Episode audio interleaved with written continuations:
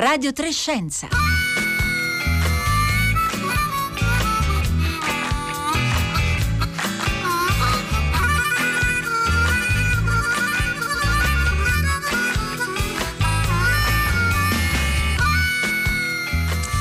Buongiorno, buongiorno da Marco Motta, bentornati all'ascolto di una nuova puntata di Radio tre Scienza. Un saluto a chi ci ascolta in radio, a chi lo fa con lo streaming o scaricando eh, il podcast, e vi ricordo che sul nostro sito potete eh, riascoltare le prime due lezioni per Pietro eh, con Giovanni Destro Bisol sulla diversità umana e su Scienza e Società con Elena Cattaneo, che abbiamo trasmesso venerdì scorso e di cui oggi vi riproporremo un piccolo estratto perché contiene uno spunto di riflessione da da cui partiremo insieme alla nostra ospite di oggi, una giornalista scientifica che vi presento subito. Eh, Letizia Gabaglio, buongiorno. Buongiorno Marco e buongiorno a chi ci ascolta. Grazie per essere con noi. Letizia Gabaglio è una giornalista scientifica, appunto collaboratrice di eh, Salute di Repubblica, della Rivista delle Scienze, e ha appena pubblicato un libro che ci aiuta un po' ad allargare lo sguardo rispetto alla cronaca quotidiana della pandemia. Eh, il libro si intitola Epidemie, vaccini e Novax, per capire e scegliere consapevolmente, pubblicato da Centauria eh, Edizioni, con le belle illustrazioni tra l'altro di Maddalena eh, Carrai. Ad allargare lo, lo sguardo riflettendo sul ruolo della scienza ci ha invitato appunto venerdì scorso Elena Cattaneo nella sua lezione dedicata a Pietro Greco. Riascoltiamone un passaggio. Dopo decenni in cui siamo stati abituati a beneficiare dei risultati della scienza senza chiederci da dove venissero e come e in quanti anni fossero stati ottenuti, con quanta fatica e quanto coraggio, beh, con l'emergenza sanitaria in corso stiamo assistendo in diretta al processo di formazione di nuove conoscenze e, e questo scenario inedito per la maggior parte di noi credo abbia dimostrato quanto la nostra società sia a digiuno del metodo scientifico. E se ci pensate lo dimostra il fatto che da ambiti istituzionali siano state chieste agli scienziati eh, e ai medici da subito certezze inequivocabili, oppure su quando avremmo avuto un vaccino o una cura si è chiesto alla scienza di prevedere quando e con quali strumenti saremmo usciti dall'emergenza, quando i dati e le evidenze sul nuovo coronavirus di fatto non erano ancora sufficienti a indicare una strada. Si è preteso che su ogni nuovo elemento emerso da nuovi studi sul SARS-CoV due ci fosse una immediata condivisione di vedute tra esperti anche di ambiti diversi, e quando questo non è accaduto ed era normale che non accadesse durante il processo di formazione della conoscenza, ecco che si è gridato alla scienza divisa. E questa era la voce di Elena Cattaneo, la biologa e senatrice a vita Elena eh, Cattaneo, nella sua lezione eh, per Pietro, che potete riascoltare integralmente e scaricare anche se volete in podcast dal nostro eh, sito, così come vi ricordo che potete interagire con noi inviando un messaggio, un sms, un WhatsApp durante la diretta al tre tre cinque cinque sei tre quattro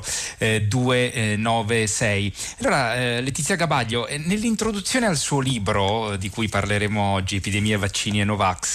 Eh, insomma anche lei dice eh, prima del duemilaventi, un po' come diceva nell'incipit di questo eh, passaggio Elena Cattaneo, eravamo un po' come bambini viziati, ignari della fortuna che ci era capitata in sorte. Allora, come questa consapevolezza ha influenzato, diciamo, la, la costruzione e il racconto del, dei temi del suo libro? Sì, ehm, appunto scrivevo nell'introduzione, siamo in qualche modo stati viziati dalla scienza e dalla medicina, che ci hanno fornito spiegazioni sullo sviluppo delle malattie, sulla loro evoluzione, diciamo della maggioranza se non di tutte, e anche per fortuna ci hanno fornito degli strumenti per combatterle o quantomeno per eh, arginarle, conviverci, no? Ma come diceva giustamente Elena Cattaneo, questo è il frutto di un lavoro lungo, secoli, di forza e coraggio di donne e uomini che hanno studiato queste malattie, hanno sperimentato, ehm, hanno fallito, eh, mentre a- alcune volte per fortuna hanno avuto anche dei grandi successi. Quindi l'idea del libro era proprio quella di partire dal racconto di alcune di queste storie, per spiegare come in realtà le epidemie sono sempre esistite e sempre esisteranno, e che in fondo la scienza ha lavorato proprio per comprenderle e combatterle. Allora a questo punto mi piaceva ritornare ancora alle parole di Elena Cattaneo che eh, hanno aperto eh, proprio questo intervento. E se è vero che in questi mesi abbiamo visto in diretta come la scienza agisce e che cosa può fare, eh, nel libro provo a mostrare invece in differita quello che ha fatto in passato, e sempre appunto nella speranza, come eh, sottolineava la mh, senatrice a vita, eh, di far capire quanto più possibile come procede il metodo scientifico, quindi per tentativi, con fallimenti e per fortuna con grandi successi. E riesce bene in questo libro a ricostruire appunto questo lungo e faticoso cammino che nei secoli ci ha, ci ha portato ad avere conoscenze affidabili, ma lei riesce anche a rendere conto poi de, delle incertezze che ancora eh, segnano naturalmente la conoscenza scientifica rispetto a alcune caratteristiche eh, delle, delle epidemie. E insomma richiamare anche la storia delle epidemie del passato ci aiuta, Letizia Gabaglio, a focalizzare appunto le grandi differenze, come pensiamo alla conoscenza degli agenti infettivi, no? eh, rispetto al passato, ma anche alcuni aspetti, se vogliamo dire, anche di continuità, come la non sempre facile gestione, diciamo, poi dei comportamenti sociali. Allora vorrei partire con lei dal capitolo in cui lei richiama, è stato eh, ricordato molte volte in questo anno ormai di, di pandemia, i, i promessi sposi, il racconto della peste che, che il Manzoni eh, fece, però lei eh, cita una scena specifica, siamo nel capitolo trentatreesimo e Manzoni racconta quello che avviene l'undici giugno milleseicentotrenta. Che cosa accade? Accade che eh, si organizza una processione che percorre tutte le vie di Milano eh, che accompagna le spoglie di San Carlo Borromeo. Questa processione è una processione fortemente voluta dalla popolazione, che in qualche modo eh, pensa di poter, per intercessione del santo, mettere così eh, freno alla, all'epidemia. La peste era milleseicentotrenta, quindi era una delle ondate di peste nera che ha travolto Milano, diciamo, più volte nel corso dei, dei secoli. Ecco, ehm, questa ehm, processione in realtà eh, sortisce l'effetto opposto, perché ovviamente l'ammassarsi di centinaia di persone per le vie di Milano non fa altro che ehm, favorire il, eh, l'espandersi dell'infezione. E infatti eh, il Tribunale della Sanità, che era l'autorità che proprio doveva stabilire le regole di comportamento per cercare di arginare l'epidemia, si era detta Ehm, contraria all'organizzazione, ma poi dopo, diciamo, fu organizzata in qualche modo anche per dare eh, sfogo a quello che era il volere eh, popolare. Eh, è interessante ehm, ripercorrere questo episodio, perché vediamo già qui in qualche modo, se vogliamo, lo scontro fra diversi poteri e istituzioni, no? Che ritroviamo in qualche modo anche oggi, fra chi vorrebbe più aperture e chi eh, invece magari eh, maggiore prudenza. Il capitolo in cui appunto si parla di questo eh, è anche utilizzato per eh, appunto sottolineare la nascita di questi tribunali eh, della sanità, che sono eh, magistrati che in qualche modo hanno dei poteri che fino a quel momento erano stati poteri eh, soprattutto dei sovrani. Hanno poteri di eh, appunto di emettere delle leggi per il comportamento sociale, e come dire, così impariamo, se vogliamo, che il distanziamento sociale o il fatto di stare ehm, quando si sta male in isolamento non è eh, qualcosa che abbiamo eh, inventato o scoperto nel duemilaventi, ma che è eh, un comportamento di sanità pubblica eh, vecchio di secoli. Insomma, ci aiuta a capire appunto che la consapevolezza della gestione appunto eh, sanitaria dei, dei, dei problemi eh, ha radici naturalmente eh, profonde, e appunto degli elementi, come dicevamo, poi di continuità nella dialettica eh, diciamo poi tra i vari eh, attori eh, sociali nel corso di eh, epidemie come, come queste. Letizia Gabaglio, insomma, lo dicevamo, la, la differenza forse più grande rispetto a, a quegli anni è la nostra capacità oggi, la capacità de, de, della scienza l'importanza di identificare, isolare, caratterizzare gli agenti eh, infettivi. Lei racconta nel libro come eh, ormai appunto sappiamo farlo eh, bene, anche ricostruendo quali furono gli agenti infettivi che caso, causarono le epidemie di secoli fa. Come si è fatto per esempio nel caso del batterio che provoca la peste? Sì, appunto abbiamo detto che le epidemie eh, sono delle compagne millenarie del, dell'essere umano, no? E quindi ne esistono delle descrizioni nei testi antichi, di cui forse la più famosa è quella fatta da Tucidide nella guerra del Peloponneso. È famosa perché per la prima volta non viene solo detto che le persone muoiono a centinaia e migliaia, ma vengono descritti i sintomi anche con particolari, ma appunto Tucidide non può dire niente su qual è la causa di queste, di queste morti, può descrivere i sintomi ma non la causa. Ecco, oggi questa invece è una cosa che noi possiamo fare, che sappiamo fare molto bene e che addirittura abbiamo fatto proprio a partire dai fossili eh, antichi, eh, grazie alla microbiologia e alla genetica. Eh, è interessante per esempio che eh, per ritrovare delle tracce dei, dei patogeni come per, eh, Yersinia pestis, che è il batterio che provoca la peste, eh, si è andati a eh, analizzare i denti, perché i denti eh, nascondono, ovviamente proteggono la polpa dove si possono trovare ancora dei resti di patogeni. Questo è stato fatto e in qualche modo eh, è stato trovato l'agente che ha provocato diverse ondate di quelle che al tempo appunto si chiamavano ehm, epidemie, ma non si eh, sapeva esattamente quale fosse eh, l'agente patogeno. Se lo mettiamo in relazione con la velocità con cui invece oggi siamo riusciti a individuare il genoma di SARS-CoV due, capiamo che eh, evidentemente la scienza ha fatto un'evoluzione incredibile. Cioè già agli inizi di gennaio del duemilaventi tutta la comunità scientifica era a conoscenza del genoma del, del virus che stava scatenando la pandemia. E questo dobbiamo tenerlo bene a mente, perché appunto è, è una differenza anche rispetto a mh, semplicemente vent'anni fa. Insomma, grazie alla, alle tecniche di sequenziamento del genoma oggi siamo riusciti ad accelerare appunto anche la eh, produzione dei vaccini in una maniera eh, mai vista in passato. Ecco, lei citava il, il metodo, la metodologia con cui si è riusciti a, a risalire appunto alla presenza del batterio Yersinia pestis nella polpa dei denti, de, de, degli scheletri, del, delle mummie. Insomma, io approfitto per ricordare anche eh, Labanof Corpi senza nome, la, la serie podcast originale prodotta da Radio tre, che racconta il lavoro del laboratorio di antropologia e odontologia forense diretto da Cristina Cattaneo, in particolare l'episodio numero quattro dal passato, che racconta proprio il lavoro degli odontologi, archeologi, antropologi sui resti eh, del passato. Lo potete eh, riascoltare in tutti e cinque gli episodi, scaricare in podcast dal eh, sito eh, di, di Radio tre. E Letizia Gabaglio, lei insomma ricorda e eh, racconta anche di altre eh, epidemie che, che, che riguardano anche il presente nel, nel suo libro.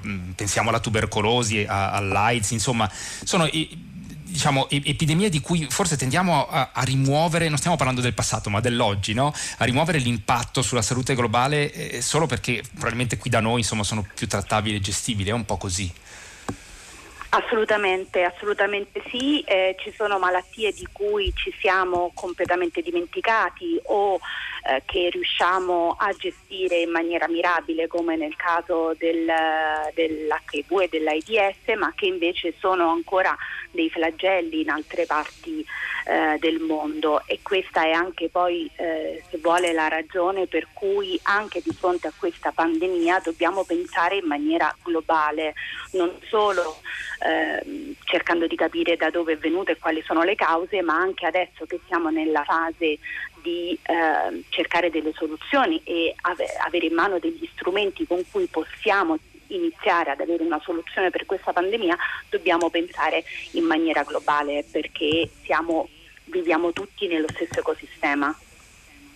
Ecco, questo è un elemento molto, molto importante, perché lo sappiamo, si è eh, discusso molto in, in questi mesi de, naturalmente dell'origine di SARS-CoV due, ma in generale del, del problema delle, delle zoonosi, del, degli spillover, appunto dei passaggi eh, dei, dei virus eh, da, da animali serbatoio, come possono essere i pipistrelli, agli esseri umani, e dei rischi che la nostra, eh, il nostro modo eh, piuttosto aggressivo e erosivo eh, di eh, metterci in relazione con, con l'ambiente possa nel tempo eh, aumentare i rischi, appunto, che si verifichino queste, eh, queste zoonosi. E a questo proposito, Letizia Gabaglio, lei dedica diversi capitoli appunto al, alla questione delle zoonosi e ricorda che eh, racconta che le nostre conoscenze evolvono anche eh, oggi su eh, appunto sull'origine di virus, sulle zoonosi e anche su malattie che Eh, purtroppo, ma anche per fortuna, perché abbiamo imparato a gestirle, conosciamo bene, come, come la rosolia, di cui abbiamo capito di, di recente, se, se non dico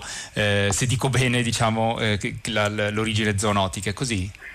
Sì, eh, queste sono delle ricerche che sono state condotte negli ultimi anni da gruppi anche indipendenti, che poi hanno scoperto, pubblicando su riviste scientifiche, che stavano seguendo la stessa traccia, e quindi poi si sono messi insieme. Nel caso specifico eh, appunto sono due gruppi di ricerca che hanno eh, trovato dei fratelli del virus della rosolia eh, in pipistrelli e in roditori. Eh, Diciamo che si sono poi messi insieme, hanno scritto un paper su Nature in cui appunto dicono che le loro ricerche indicano in qualche modo che anche la rosolia è una zoonosi.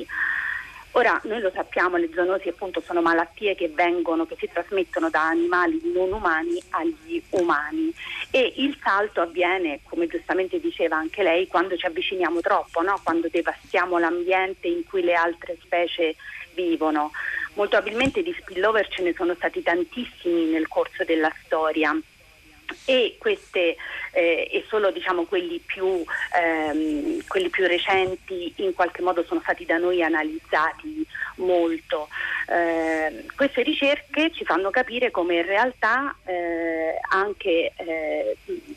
in epoche passate siano eh, esistiti questi salti. Per fortuna nel caso della rosolia questi virus fratelli non possono infettare l'uomo, e poi comunque abbiamo un vaccino. Cosa ci dicono però queste eh, ricerche? Eh, innanzitutto che eh, ci sono molti virus che appunto vivono nei pipistrelli senza dare loro problemi, e quindi i pipistrelli hanno un sistema immunitario che dovremmo studiare per capire effettivamente quali sono le loro reazioni, e poi che dobbiamo preservare il più possibile gli habitat dove questi animali, in particolare i pipistrelli, vivono. E questo è un elemento appunto molto importante che ci deve eh, guidare, diciamo, anche proprio nel, eh, nelle, nelle strategie future di, di tutela eh, della, della biodiversità. Allora, vi ricordo che stiamo eh, parlando del libro Epidemie, Vaccini e Novax, per capire e scegliere consapevolmente, scritto dalla giornalista scientifica eh, Letizia Gabaglio. Eh, avviciniamoci un po' più a, a, all'oggi, Letizia Gabaglio, ma sempre partendo dal, de, diciamo anche dal racconto delle epidemie eh, del, del passato, perché insomma lei eh, ricorda come appunto le, le grandi incertezze, le, le, le, la, il fatto che non si capisse quale fossero l'origine eh, delle, delle grandi epidemie, si, si parlava dei miasmi, no? In qualche maniera c'era questa cosa indefinita per cui non si riusciva a capire bene da quale eh, sorgente originassero appunto eh, le epidemie. Oggi naturalmente, l'abbiamo detto, abbiamo raccontato, lo, lo sappiamo benissimo, eh, conosciamo eh, gli agenti infettivi, però ancora rimangono degli interrogativi aperti sulle eh, dinamiche di trasmissione eh, del, dell'epidemia, e, e, e lei eh, nel, nel suo libro mette, eh, cerca di eh, elencare un po' anche le incertezze che ancora abbiamo eh, sulle, eh, rispetto a questa mh, epidemia, questa pandemia che stiamo vivendo, quella eh, di SARS-CoV due e della covid diciannove. E proviamo a ricordare le, le, le principali questioni che sono, che sono aperte oggi rispetto appunto alla, alla caratterizzazione della, della trasmissione di questo, eh, di questo virus. Sì, le incertezze sono sempre tante, per fortuna, nella scienza, e questo, diciamo, anche dovrebbe dirci qualcosa a proposito del metodo scientifico, come diceva all'inizio Elena Cattaneo. Sicuramente in questo momento ehm, non riusciamo fino in fondo a capire in che modo questo virus muta, no? All'inizio sembrava un virus che non andasse incontro a molte mutazioni, ora invece stanno emergendo delle varianti che preoccupano. Lo sentiamo, inglese, sudafricana, brasiliana, eccetera. Eh, le mutazioni in realtà sono la via naturale con cui i virus cercano di sopravvivere e, e in qualche modo eh, per cercare di ehm, per cercare di contrastarle dobbiamo eh, essere più veloci delle mutazioni, no? Più veloci del virus che cerca di scappare alle nostre, alle nostre mosse. Eh, in questo senso ovviamente la campagna vaccinale ci viene, eh, ci viene incontro, eh, salvo poi però riuscire a eh, immunizzare una quantità di gente sufficiente. Un'altra eh, difficoltà che eh, abbiamo incontrato, un'altra incertezza forse, è quello sul metodo migliore di tracciabilità del virus. Eh, dal, sempre dalla storia abbiamo capito come anche la nascita dell'epidemiologia con ehm, l'utilizzo di metodi matematici per eh, comprendere in che modo eh, il virus si ehm, diffondesse all'interno della popolazione, ma anche dove si diffondesse, cioè dove fossero i focolai, è stato fondamentale per affrontare epidemie nel passato, e ovviamente lo è anche oggi. Eh, la tracciabilità, che eh, a livello teorico è molto chiara, a livello pratico abbiamo visto eh, trova delle difficoltà nell'organizzazione in qualche modo.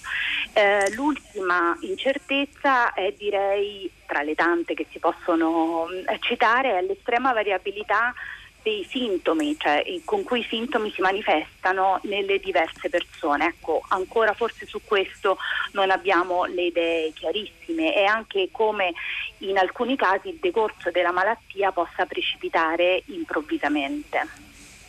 E questa è una delle grandi, eh, delle grandi incognite, delle grandi interrogative. Se molto si sta cercando di, di, di studiare, appunto, di indagare sulle reazioni del, del sistema immunitario del nostro organismo e le variabilità, appunto, individuali. Ci scrive un ascoltatore o ascoltatrice che non si firma al tre tre cinque cinque sei tre quattro due nove sei e chiede: ma la peste può tornare? In realtà, Letizia Gabaglio, la peste non se n'è mai davvero andata ancora. No. Eh, in, ci sono alcuni piccoli, fortunatamente, focolai che, che, che ricompaiono, è così in giro per il mondo? Sì, assolutamente, ci sono, fa parte di quelle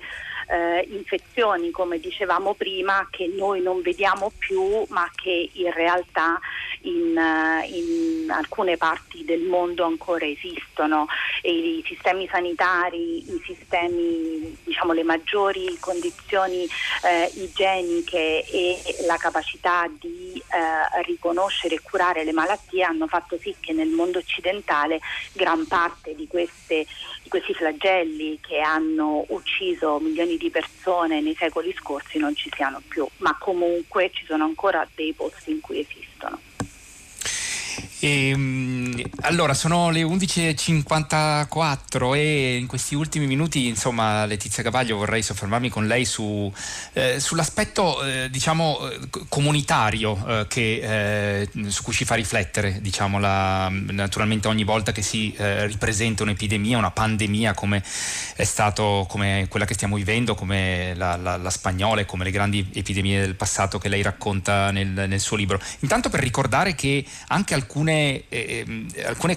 caratteristiche, per esempio eh, la cosiddetta immunità di gregge, che oggi eh, preferibilmente viene chiamata immunità di comunità, in realtà è stata definita, diciamo, eh, eh, identificata sostanzialmente meno di un secolo fa. Anche qui dobbiamo avere consapevolezza di quanto abbiamo eh, capito e studiato sulla, sulla dinamica delle, delle epidemie in tempi davvero recenti. Sì, eh, diciamo che l'analisi della ciclicità con cui le epidemie si manifestavano era una caratteristica, diciamo, che aveva sollecitato la curiosità degli studiosi anche nel Settecento e nell'Ottocento, ma è solo nel Novecento che viene affrontata anche con uno spirito più scientifico, anche con eh, l'utilizzo di metodi matematici, e quindi emerge, diciamo, quello che oggi chiamiamo immunità di comunità e non di gregge, eh, perché usiamo, diciamo, un'immagine che, che ci sembra migliore,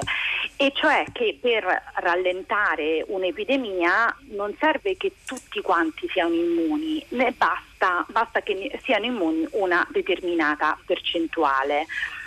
per cui c'è una copertura anche di chi non è immunizzato, eh, in modo che la probabilità di trasmissione si mantenga quindi sotto controllo, e c'è bisogno di una determinata percentuale. Questa percentuale dipende dalle caratteristiche del patogeno, non per tutti è uguale. E quindi qui emerge eh, il tema del, del vaccino, perché è lo strumento con cui noi riusciamo a rendere immuni proprio quella percentuale che ci serve di persone all'interno di una comunità. Ecco, ehm... Prego, prego, concludere, Letizia Gabaglio. No, volevo dire questo, che in realtà appunto questo strumento, da quando è entrato, da quando è stato inventato nel, nel, diciamo nell'Ottocento, i, i vaccini hanno contribuito alla salute pubblica in, in una maniera straordinaria, che noi di nuovo, per ritornare a quello che dicevamo all'inizio, forse siamo viziati e quindi non riusciamo fino in fondo a capire, e, e hanno contribuito tanto quanto la potabilizzazione dell'acqua o l'uso degli antibiotici, ci hanno veramente cambiato il volto della salute pubblica. E questo è importante davvero ricordarlo. Lei nel suo libro, che lo ricordiamo si intitola Epidemie, Vaccini e Novax, Letizia Gabaglio, eh, tratta anche eh, naturalmente la, il problema del, dell'esitanza eh, vaccinale. E allora quali sono gli elementi fondamentali? Abbiamo saltato un paio di minuti, anche meno, però eh, che, che lei mette in luce rispetto a eh, qual è la, la, la strategia migliore eh, per eh, ricordare, persuadere l'importanza di, um, della vaccinazione in tutta la popolazione. Ma innanzitutto, di nuovo, con un approccio di tipo eh, un po' storico, quello che si dice nel libro è che in realtà i primi Novax nascono con i vaccini, cioè il movimento contro i vaccini nasce con i vaccini. Questo per non cadere ehm, nell'errore di pensare che sia un fenomeno solo contemporaneo e che nasca solo sul web. Questo non è. Certo, ha nel web un amplificatore, eh, un megafono come forse prima non se n'era mai visti. Quello che è importante, non solo a detta mia ma a detta dell'Organizzazione Mondiale della Sanità, è quello di far eh, crescere la fiducia in chi è riluttante nei confronti dei vaccini, una fiducia nel sistema tout court, non solo nel vaccino in quanto strumento terapeutico, ma nei confronti del sistema che lo propone. In questo senso sicuramente spiegare eh, il più possibile come sono stati prodotti, eh, come funzionano, il fatto che possono dare dei lievi effetti collaterali e quale sia veramente il loro vantaggio eh, a livello di eh, salute di comunità, può sicuramente portare, spingere in, nella direzione di far aumentare la fiducia, ma ehm, l'atteggiamento di riluttanza, questo eh, gli esperti lo sottolineano, è un atteggiamento che non va eh, contrastato in maniera frontale, ma piuttosto ehm, diciamo affrontato come un problema di eh, mancata ehm, valutazione positiva dell'intero sistema. E su questo sono questi temi importanti, fondamentali, su cui eh, torneremo. Ringrazio Letizia Gabaglio, autrice, lo ricordo, di Epidemia, Vaccini e Novax, pubblicato da Centauria Edizioni. E noi siamo giunti alla fine di questa puntata eh, di Radio tre Scienza. Adesso il microfono eh, passa dal concerto del mattino, da Marco Motta, da tutta Radio tre Scienza. Auguri di una buona giornata.